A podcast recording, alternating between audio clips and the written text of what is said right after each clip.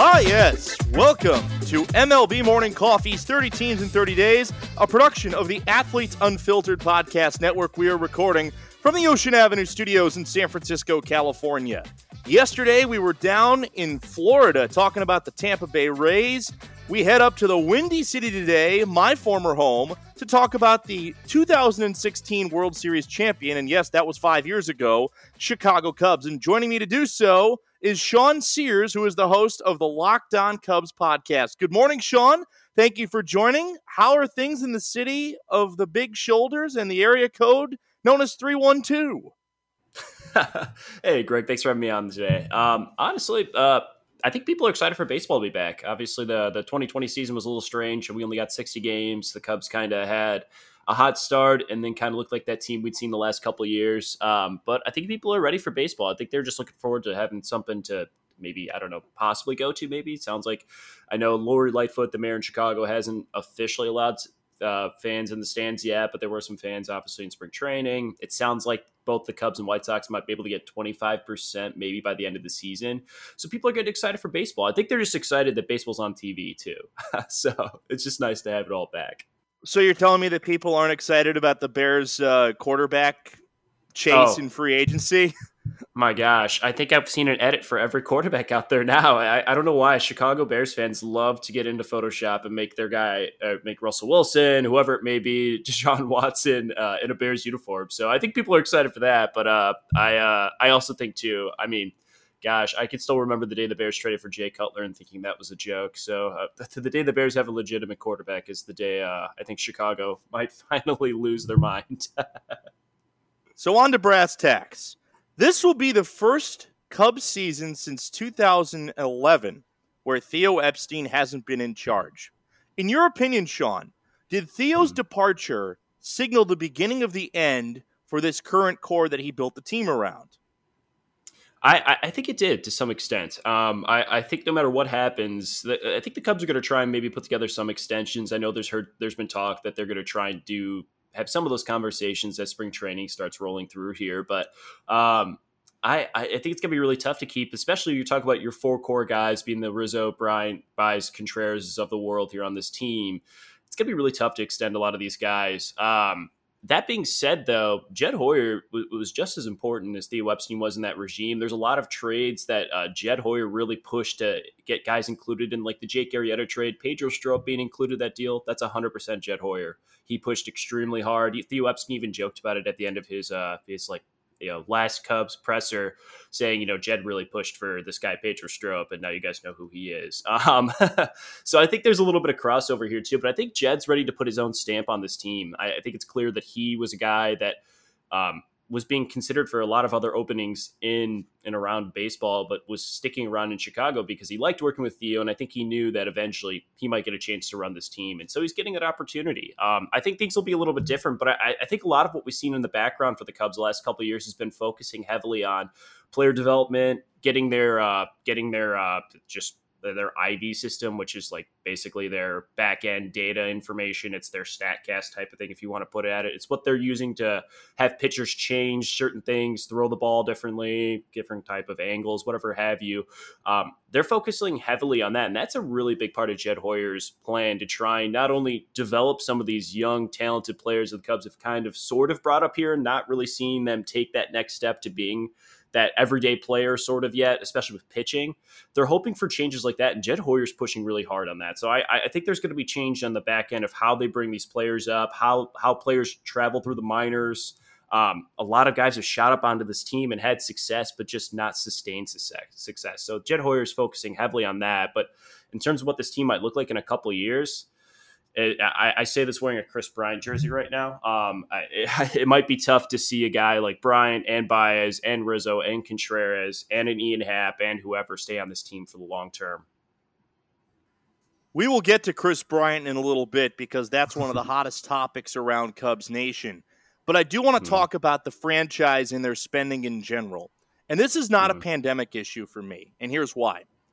It's a franchise in the third largest media market in the country. You expect the Cubs to be able to sell. They play in one of the most beloved ballparks in baseball. Wrigley Field will sell out whether the Cubs are good or bad. The Cubs didn't spend much money after the 2019 season to improve their roster. They cried poor because of contracts they had given in the past to guys like Jason Heyward. So my mm-hmm. question mm-hmm. is is this a Tom Ricketts issue? Is this further than that? Why is this franchise continually crying poor when and I haven't looked at the figures, I assume that they're one of the top 5 valuations in regards to franchise value of any team in Major League Baseball. They are. Yeah, I think uh, Forbes had them listed somewhere around 2.3, nearly 3 billion this year in terms of evaluation. Um, it, it, when it comes down to it, ultimately, this is the Ricketts. This is Tom Ricketts not wanting to spend money.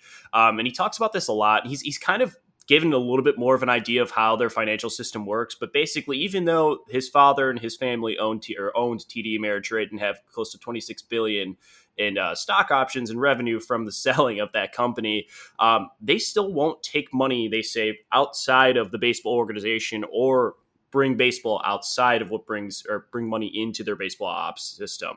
It's a really kind of awkward type of like phrasing the way they go about things because what's really costing them money right now is all the things they've purchased around Wrigley Field.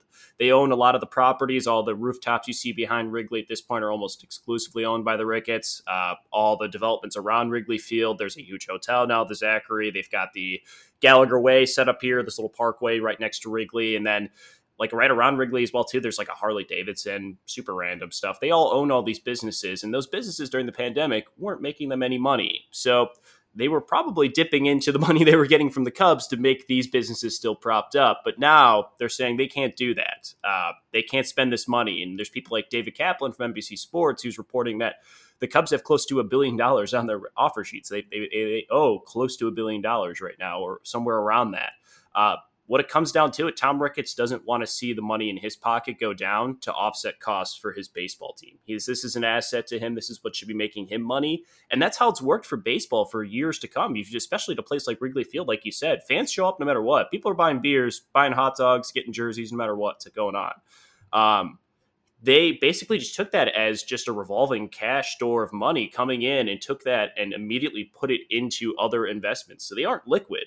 And now they're looking at crying poor because they've invested or overinvested in things that really shouldn't be coming into factor here on the baseball side, especially when they try and tell you all the time that these mon- this money is for this, this money is for this. We don't take money from here and put it into that. Okay, but uh, you are though. You're taking money from your baseball team and reinvesting it into the infrastructure around it. So it's just a lot of like contradictory statements from Ricketts, but ultimately it comes down to he's not going to take money from his own pocket. He's not going to see a loss to offset losses from his baseball team. And that's why we're seeing the last couple of years the Cubs seem to cry poor despite being a top uh, payroll team in baseball. We're here with Sean Sears of the Locked On Cubs podcast. And before I get to my next question, I do want to follow up on that. As a former Chicago resident, I listen to the score a lot.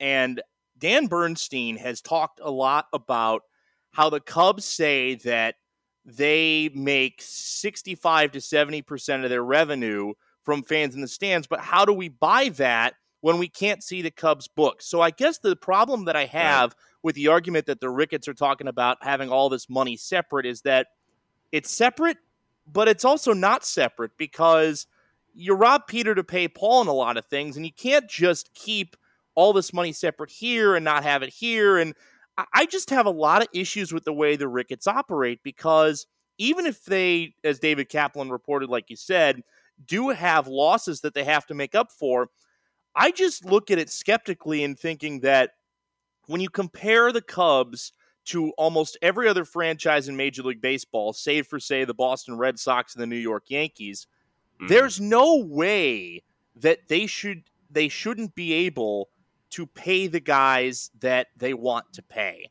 And I think that a stark example of that was letting Jon Lester go in this offseason. Mm.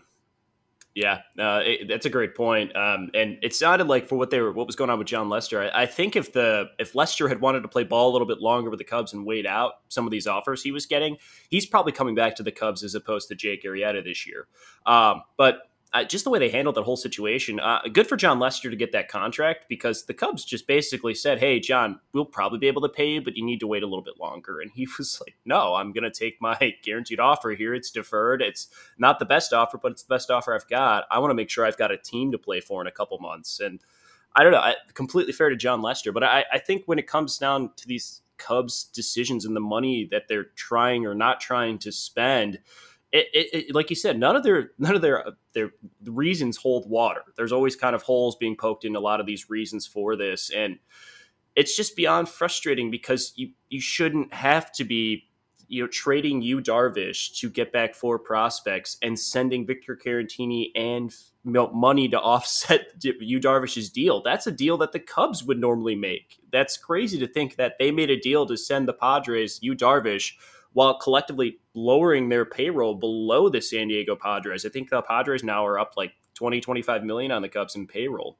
That's nuts. Like the San Diego Padres have a higher payroll than the Chicago Cubs. It, it just doesn't make any sense. And I I can understand maybe if they were looking at this team and saying, you know, like, okay, we just haven't gotten the value back we've gotten on some of these guys. But you, are talking about a guy like uh, Kris Bryant and Willson Contreras last year all had down seasons. But if collectively throughout their Cubs tenure have been, I mean, Kris Bryant and Anthony Rizzo are top 10 WAR players in Cub franchise history already. They already already are elite players on this franchise. And you know, they're barely hitting their prime at this point. It's just insane to me to think that we're selling off these guys to hope to get a high value back to maybe get prospects back. It's like, what are we doing? Shouldn't we be doing both? You have the money to do both. Why aren't you doing it?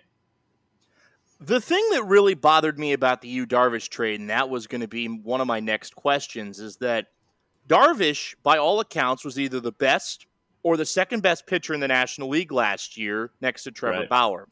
You could have held out for Mackenzie Gore or any of their top five prospects. You could have. Yeah.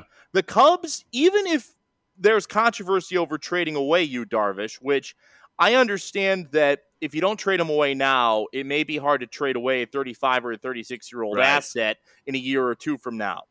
But the problem that I have with the Cubs' return is that Darvish is the type of guy that could have warranted a lot more than what the Cubs got. And like you had said, Sean, they gave up a major league caliber starting catcher in Victor Caratini as well. So I guess my next question to you is why do you think the Cubs pulled the trigger on this deal so quickly?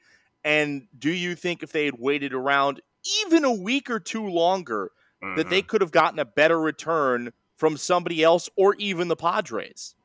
Yes, hundred percent. You you look at that deal and you say, like, I think the first thing I said when I looked at the deal when it finalized, because it took like a day and a half to finally get the what the actual trade was. Um, I looked at it and was like, you can't tell me the Yankees couldn't have seen this offer and been like, okay, uh, we could beat this. You know, like for Yu Darvish, yeah, we could we could maybe increase the prospect, and if it's the same deal and just a higher end prospect, I don't know. There, there's no, you can't tell me the Cubs couldn't have waited a little bit longer and increased that deal. Um, for them not to even get like a CJ Abrams from the Padres, like the Padres kept all but Luis Patino, their top 10 prospects, and acquired Blake Snell, Yu Darvish. They signed that the the, the top uh, prospect from the KBO. Like insane that they were able to do all this without actually having to get rid of their top their essentially keeping their top ten prospects intact. Um, super frustrating. Good on the Padres, bad on the Cubs. But I it just tells me the the inclusion of Victor Caratini having to throw money in. Uh, clearly, Tom Ricketts was telling you know uh, Jed Hoyer, "Hey, let's get this deal done." And some of the comments Hoyer made after he made that deal kind of alluded to the idea that they were under maybe not pressure, but under maybe this time frame that they needed to get this deal and get this money off the book so they could then go and address other needs. So to me, it just felt like the front office was putting a lot of pressure on uh, Jed Hoyer and the Cubs to really get something like this deal done, especially with how aggressively they've been shopping Kris Bryant and at the time Willson Contreras. For them to have to move Yu Darvish and then a deal like this, where you're looking at this and saying like, you know, maybe if one of these four prospects turns into Fernando Tatis Jr., um, you know, you, are okay then. But you know, Zach Davies might be okay. Uh, a lot of those pieces should be all right, but like, you know, for for Yu Darvish for a Cy Young caliber season, Yu Darvish granted twenty games, you know, sixty game season. It, it, it's hard not to think the Cubs sold sold low on a guy that they were probably trying to sell as high as they could on. We're here with Sean Sears of the Locked On Cubs podcast, and the thing that's interesting to me, Sean, is that even with selling off Yu Darvish, even with letting Jon Lester walk, this is a relatively weak NL Central division. The Cardinals got Nolan Arenado, so that was their met- method of getting better. I don't necessarily think that the Brewers getting Jackie Bradley Jr. makes them any better this year. No. The Pirates are terrible. The Reds haven't spent any money. To me, it's still a wide open division. So even with the Cubs having sold off the pieces that they did, and even with bringing back a guy like a Jake Arrieta, effectively swapping out Kyle Schwarber for Joc Pederson, and even mm-hmm. bringing back a bullpen arm like Pedro Strop, they can still compete in the NL Central this year. But to me, and I'll ask if you agree with this, that means keeping Kris Bryant, Javier Baez, and Willson Contreras around the entire season. And I don't include Anthony Rizzo in this because of that core infield plus mm-hmm. the catcher. I don't think Rizzo of those four guys would get traded. I think it's Bryant first, yeah. Contreras second, Baez third if they can't get an extension done. Yeah, that's that's about where I'm at with that too. I think those. Uh, I, I, would assume Anthony Rizzo probably finds a way to stay here in Chicago for the, the, the remainder of his career. Um, I think they'll work something out there. But um, yeah, it's uh, it's weird to see all these guys come up here being so close to being uh almost let go here from this Cub team. It's it's concerning, but um, I, I, I think I have to agree with you on those. I, when you're looking at who they would trade, I I don't think they would make a deal at the deadline necessarily, but if this team isn't competing like we expect them to in this weak division, I could see a deal at the deadline happening. But like you said, those guys are essential to the to this team winning this division, and it's not going to be nearly as competitive. You could probably see the division winner with 87, 88 games this year as a win for this this division. It's going to be tight.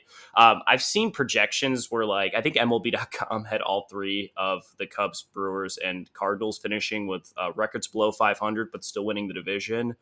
I don't see that happening. I, I, think there's gonna. I think these teams will beat up on the Pirates a little bit. I think one of these teams will end up playing better against these other teams, and that'll probably be the difference in this division. But yeah, it, it's kind of crazy that all these teams took collectively maybe a step back outside of maybe the Cardinals. Their pitching still not great, um, and still have a real chance of winning this division. Uh, but I, I, think the Cubs are going to be very fluid in all the decisions they make. I think if this team starts out on a bad streak or we see them not quite hitting where they need to be, or this team just isn't going to compete for this division, I could see them trying to trade a Kris Bryant or a Willson Contreras at the deadline, just because even if they're having down seasons at the deadline for a team, teams get desperate, maybe they'll overpay.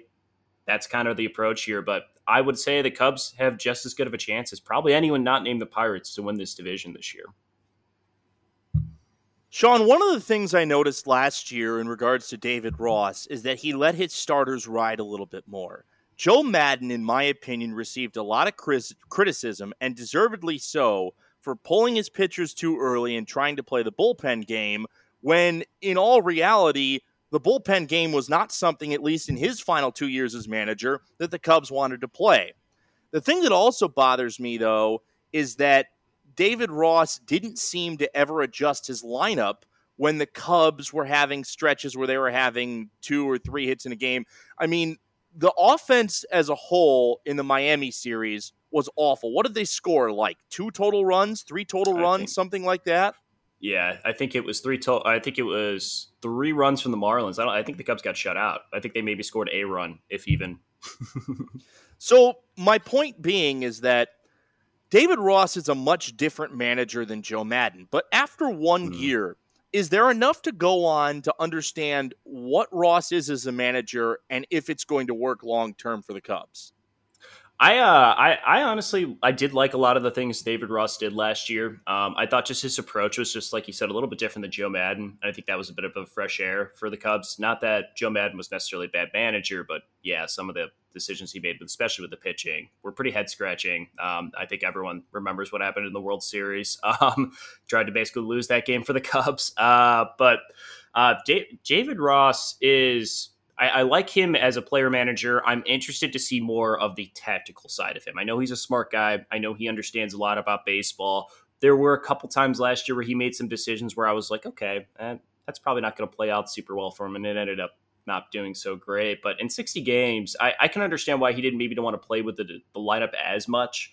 Um, I know you're you're basically you start that season and you're in a sprint to get to this postseason already. So I can see why making bigger adjustments was probably tougher. Like a guy like Nico Hoerner was probably a guy they needed to get more bats for to get him to work out of his funk, but they just couldn't do that. They just didn't have the the, the games to really a guy like that. So um, I'm I'm intrigued to see what he does with this pitching rotation. I'm interested to see what he does with this bullpen, and I'm I'm even more interested to see what he does with a guy like Joc Pederson, who the Cubs have said they're going to try and get him an everyday, give him a shot to be the everyday player in left field. Um, does David Ross have a quick hook on a guy like Joc if he comes out and isn't showing up? He could really be a everyday player.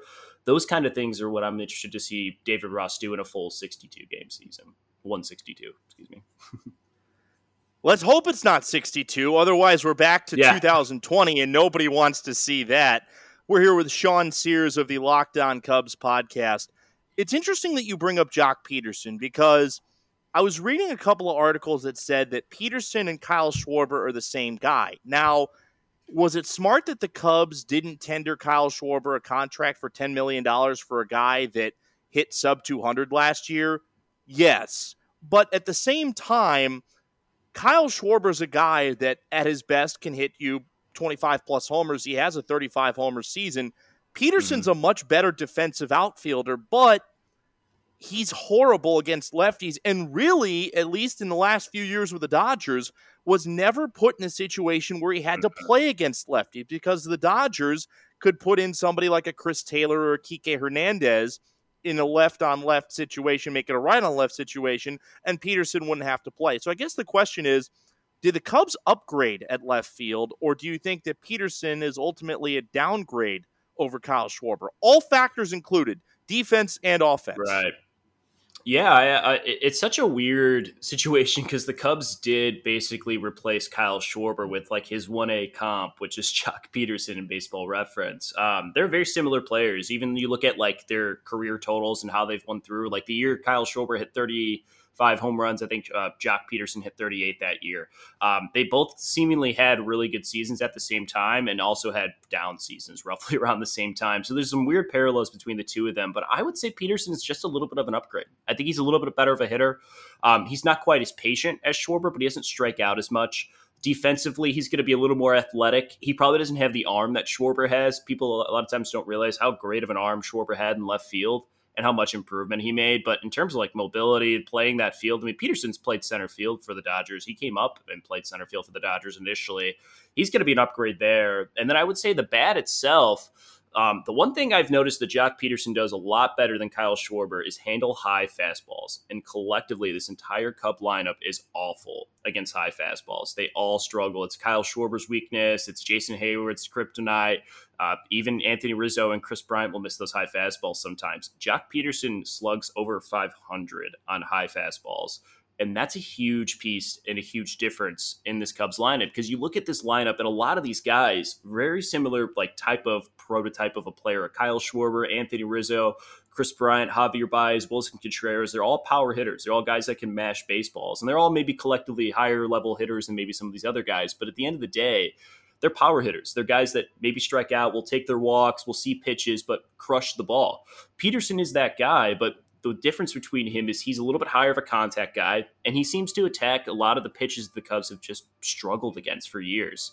So I'm excited to see how that dynamic works. It's strange because, like you said, he's worked for the Dodgers, and uh, obviously they've got riches of platoon players. You can at, any time you can put AJ Pollock into platoon in left field with a Joc Pederson. You know you've got yourself a good situation. Um, so Pederson hasn't really gotten a lot of left-handed at bats. I think his totals have just continuously gone down since his rookie year. I'm excited for the Cubs to give him a shot. You know, you know who was also really bad against left-handed hitting before he came to the Cubs was Anthony Rizzo. He was his book. He couldn't hit lefties. Now he's the only guy that's hitting two home runs off of uh, Josh Hader from the left side. So I think things can change if you give him that approach. I hope for the best. I'm not necessarily expecting Joc Pederson to be an everyday player in left field, but I'm excited to see what he can do. I want to talk about the Kris Bryant question because he was the National mm-hmm. League MVP in 2016. He had trouble staying healthy over the past couple of years, but it, it just seemed like going into 2020, before the pandemic was ever an issue, that the Cubs were just urgent to move on from him. Maybe it was a money issue because they figured he would be a guy that could earn a lot of money on the free agent market and they didn't want to pay it. But Kris Bryant, to me, is one of the guys that defined what this franchise was in their most competitive years. Mm-hmm. Why does it seem like both sides at this point? At first, I thought it was only one side. I thought it was only the Cubs. But why does it seem like both sides that now effectively want to move on?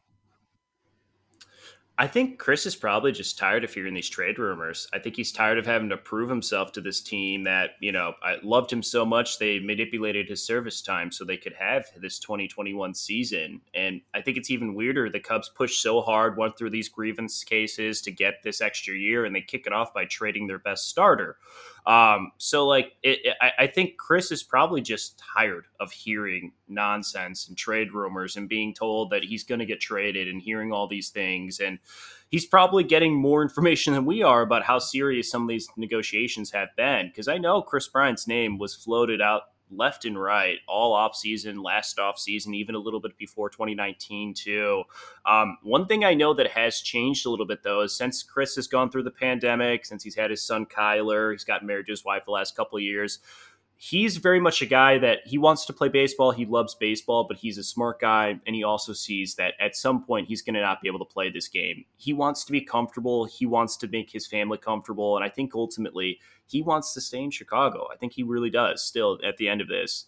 Um, so uh, I, I, think maybe from becoming a father, maybe the approach is a little bit changed. I think he just wants some stability. I think he wants to know that he's got security because he's liked Chicago and he's had great success here. He loves playing with the guys on this team, but I think this is probably going to be the deciding factor. This if the spring training, if they don't see any real traction between extension talks, I think Kris will probably just know, okay, this it's time to go. But I, I think what's really frustrating from Bryant's end is they've wanted to get an extension done. They've tried to do something. They've, they've tried to have these conversations. And according to Bryant, at least, no real conversations have happened. The Cubs on the other side have said they've offered Bryant a, a deal well north of 200 million. And both sides have said that hasn't happened or had happened or whatnot. So it feels like both sides are playing stupid hardball. But I, I, think if I had to guess one thing, I think Bryant is more receptive to uh, uh, an extension now than he was maybe just a year or two ago.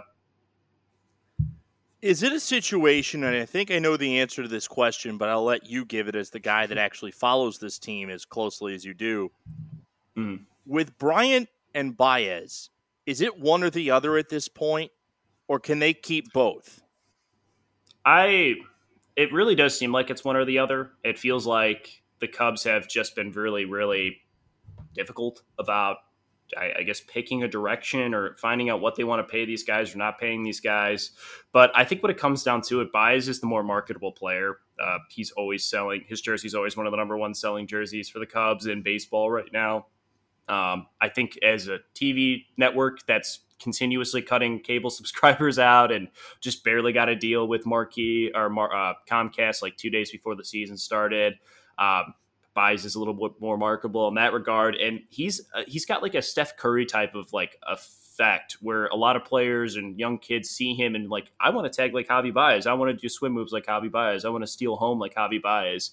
Kris Bryant doesn't really do any of those exciting, interesting, elite level like defensive plays or craziness on base passes. He's just a really, really good baseball player, and that's easy to market for baseball fans, but you know Javier Baez is easy to be marketed anywhere. You could stick his face on anything, and someone would go buy it. I mean, I still see people buying Rizzo's um, those like Cheerio boxes they ran during the World Series, and Javier Baez's El Mago things or whatever. Um, I think just the marketability makes Baez a little more attractive to the Cubs right now, but. Um, that being said, I, I know that they can afford extensions for all these guys. I know they can do it. It's just whether or not they want to is really what it comes down to. So I think it'll be more so deciding what comes on, what comes after the Bryants and Baez's of the Cubs era. And if you look at this the system right now, the Cubs are stacked at shortstop. Some of these guys are going to get moved to third base at some point. I think they'd rather keep Javier Baez long term than maybe Kris Bryant because they know at some point all these elite shortstop prospects they have are going to have to move to different positions. And so I think it might be easier to find a third baseman than it would a, an elite level shortstop at this point. We're here with Sean Sears of the Locked On Cubs podcast. Make sure you go subscribe to the Locked On Cubs podcast, especially if you are a fan of the North Siders. David Bote, Nico Hoerner, Ildemaro Vargas. Who is your opening day second baseman? Oh man, I I hope it's not Eric Sogard. Um, that's all I have to say. I, I, I hope they give the shot to Nico Hoerner. Um, I think he's a guy that deserves that. Now, I will say if if he's not showing he can be that starter this year, I, I think it's time to get him into the minors a little bit. Uh, he got called up for a cup of coffee in 2019 played a little bit last year, wasn't quite great. He was the first person called up from that 2018 draft class, and another one of those Cubs where it felt like he was clearly showing he could produce at the major league level, but wasn't ready to be an everyday player. Um, I hope Hoerner gets that shot to, to get second base, but if I had to guess someone, it's probably David Bote. Uh, the Cubs love him. They just like him as a utility guy, and he fits everywhere around the infield. And at the very least, gives you a guy that's consistent. Um, has a pretty decent back, can drive the ball from the lower end side. So if I had to guess who it was, it's probably uh, David Bote. But I, I, hope Nico Hoerner wins it. I want to see that guy get a real shot to, to play every day. I want to move on to the rotation because at one point before they brought back Jake Arrieta, the top mm-hmm. three starters in this rotation of Kyle Hendricks, Zach Davies, and Alec Mills, none of them throw over 90 miles an hour. Now, Arrieta yeah. is somebody that the Cubs are hoping to find what he was in 2015 and 2016. But this is a Cubs rotation that is number one, at least in the top four spots, all righties. With the mm-hmm. exception of Arrieta, they don't throw hard. But at the same time, Zach Davies had a really solid year with the Padres, and he has a track record of good performances with the Brewers, but an issue staying healthy. Kyle Hendricks is Kyle Hendricks, and Alec yeah. Mills is a solid number five starter but he's not a number three starter. So I guess my question to you is can the Cubs be a good team having a rotation that number one looks to be all right handed pitchers, but number two, a rotation of guys that don't throw hard? And this is not taking into account that maybe Adbert Alzolay ends up cracking the opening day rotation, which it looks like he has a chance of doing. But I honestly am a little bit surprised that the Cubs, given that Jon Lester and Jose Quintana have been a part of this rotation for the last few years, that the Cubs would open up their season with no left handed starters. Yeah, I thought that was strange. I, I, thought they would at least like take a, a flyer on a, like a, a Drew Smyly type player, maybe not him exactly, but that type of mold where you just you know give a lefty a shot to see if they can make that rotation. Um, it's gonna be weird. It's gonna be a weird rotation. The one thing I do, I will say, like you said, not a lot of hard throwing guys. Adbert Alzolay could probably be the one guy that maybe touches 94, 95, maybe. Um, but not a ton of heat, but what they do have behind them is guys that are all excellent ground ball pitchers. Kyle Hendricks, Kyle Davies, or Zach Davies. Jeez, there it is again. I'm going to probably call Zach Davies Kyle Davies a million times this year. I went to high school uh, with a guy named Kyle Davies, so I've done it before. Trust me. Ah, see, okay, that's good. Um, and Jake Arrieta as well, a low sinker ball type of guy. They're they're all trying to basically bring pitchers that don't give up a lot of contact, get a lot of ground balls, and they're hoping that the defense behind them in the middle infield, which is pretty pretty solid, um, will be able to scoop up some of those balls and get outs for them. I think it's a good approach. Kyle or Zach Davies, excuse me, Zach Davies is a guy who I think. Um, it had a really strong 2020 season. Showed the last couple years, at least with the Brewers. Health injury injuries a little concern, but um, really strong guy, a guy who could probably throw harder if he wanted to, but doesn't because it plays his stuff plays better when he throws it slower. It moves more. He gets more awkward tilt on those pitches. It plays off his changeup better. They've got a good rotation, but it feels like outside of Kyle Hendricks, it's a lot of two and threes, maybe a five starter and an Alec Mills. Um, they're probably hoping that the back end of this rotation, being a guy like Adbert Alzolay, or maybe if Brailyn Marquez starts crawl- climbing through the system faster than they're expecting, their top pitching prospect, um, that those guys come in and maybe add a little bit more to this rotation. But they've got a lot of flyers on just random guys like a Kohl Stewart, uh, Shelby Miller's on this team. Uh, who knows if they get anything out of him? Um, there's a couple of guys like Corey Abbott, uh, Kohl Franklin, Ryan Jensen, some young guys in their system they might see get a shot up here. But uh, yeah, this rotation is going to be weird. Uh, it's going to be a lot different. And even the last couple years, it's been a lot different because we've seen guys like Lester and Arrieta and whatnot start to get older and their velocities dip down. But you still had a Yu Darvish. You still had a Jake Arrieta when he was with the Cubs hitting 94, 95. So um, it's going to be a different approach. But I think the pitchers are tailored well to what they have behind them on the defense. Now I want to go to the bullpen, Sean. Craig Kimbrel has been an abject disaster. But at the same time, they can't get rid of him, and more than likely, he has to open this season as the Cubs closer. This is a mm. bullpen that has changed dramatically over the past couple of years, but it's a lot of the same guys that were in Chicago last year. What is your expectation in regards to the bullpen for this year? I can't say that I know enough about guys like Brad Wieck and Rowan Wick I know that Rex Brothers has a track record. I know the Cubs are high on guys like Duane Underwood mm-hmm. and James Norwood. Ryan Tepera, shout out to him for getting an MVP vote by mistake MVP, last year, yeah. which I thought was hilarious. But uh, this is a Cubs bullpen that I feel like has dictated success for this team over the past few years. And when the Cubs have gone mm-hmm. well, their bullpen has been good. And when the Cubs have struggled, it has been because they have not been able to hold leads after solid starts from guys like Yu Darvish, Jon Lester, and Kyle Hendricks. Mm-hmm. Yeah, Tommy Hottovy, their pitching coach, has done a really good job of just kind of finding the type of arms, the type of pitchers he likes, and getting them to perform in the system. I think last year the bullpen obviously was was an issue for a good portion of the season because of Craig Kimbrel, and even in 2019, exact type of situation. Um, but Kimbrel seemed to figure things out towards the end of the season. He looked very much like himself. The velocity was there, that knuckle curve was there. He was throwing a cutter, changeup type of throw along with that, and um, he was looking solid. But I think think what's impressive with Hottovy is he's really good at finding guys that have elite level like spin or some type of rotation on their pitches and just getting them to work in their system. They refine these pitches, refine their movements, figure out that if they, you know, go from a three fourths angle to a, a, side angle that, that gives them more swerve on these pitches. Hottovy's great at just kind of finding these arms that are unique and different and have different type of pr- approaches and getting them to be effective in a major league level. And I, I like that approach to bullpens because I, I, don't think you should really, uh, I don't like when teams spend a ton of money on guys. Like Craig Kimbrel's great. They needed him. He hasn't turned out great, um, but at the time that made sense. I get why you spend that money.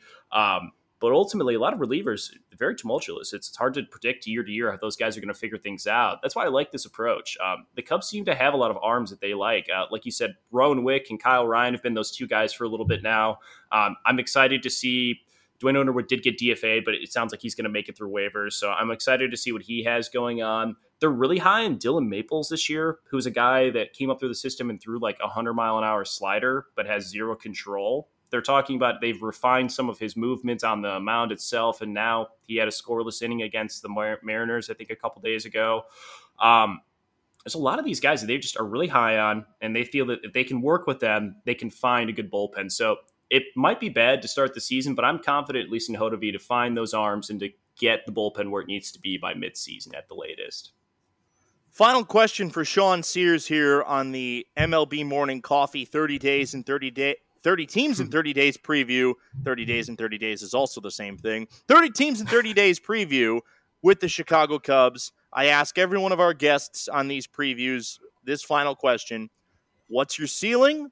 What's your floor for the 2021 Chicago Cubs? I'd say ceiling's probably uh, no more than 90 games. Uh, I think this team could be really good, and I think they could outperform some expectations. But I think the pitching, no matter what, you're going to run into some issues. There's going to be someone that gets hurt. Um, there that that's going to come into question, and I think it's really tough to go into a season with like arguably your seven, maybe real starting options, all being from the right side. Um, you got to have some variation there. So I, I am concerned about that, but I think 90 wins is probably about the ceiling. If I had to guess where they'd be at, probably 86, 87. But I don't see this team losing any more than 80 games. I, I, I still think they're going to be close to a 500 team, maybe a little bit above that. But um, if if they if if they were to start dipping below that 80 or 500 game level, it's probably because they've traded a Kris Bryant or a Javier Baez, Willson Contreras, something like that. So I, I don't see them dipping below 500, but I don't see them really pushing to a 90 plus win team this year. They're probably 80s, low mid to 80s at this point, be my guess. Sean, before we let you go, and we thank you so much for your time, let everybody know where they can find you and where they can find your work. Definitely, yeah. You can follow me on Twitter at Sean R. Sears. I'm the host of the Locked On Cubs podcast. Follow us on Twitter at Locked On Cubs, and then I'm writing for Fansided NBC Sports wherever I can get uh, a. they let me freelance a little bit here and there, so you can always find my work at Sean R. Sears on Twitter. So, but Greg, thanks for having me on. I really appreciate it. Absolutely, Sean. Thank you for coming on. This has been MLB Morning Coffee's 30 Teams in 30 Days Chicago Cubs preview. Tomorrow, we head to the Big Apple to preview the New York Mets. Have a great day, everybody.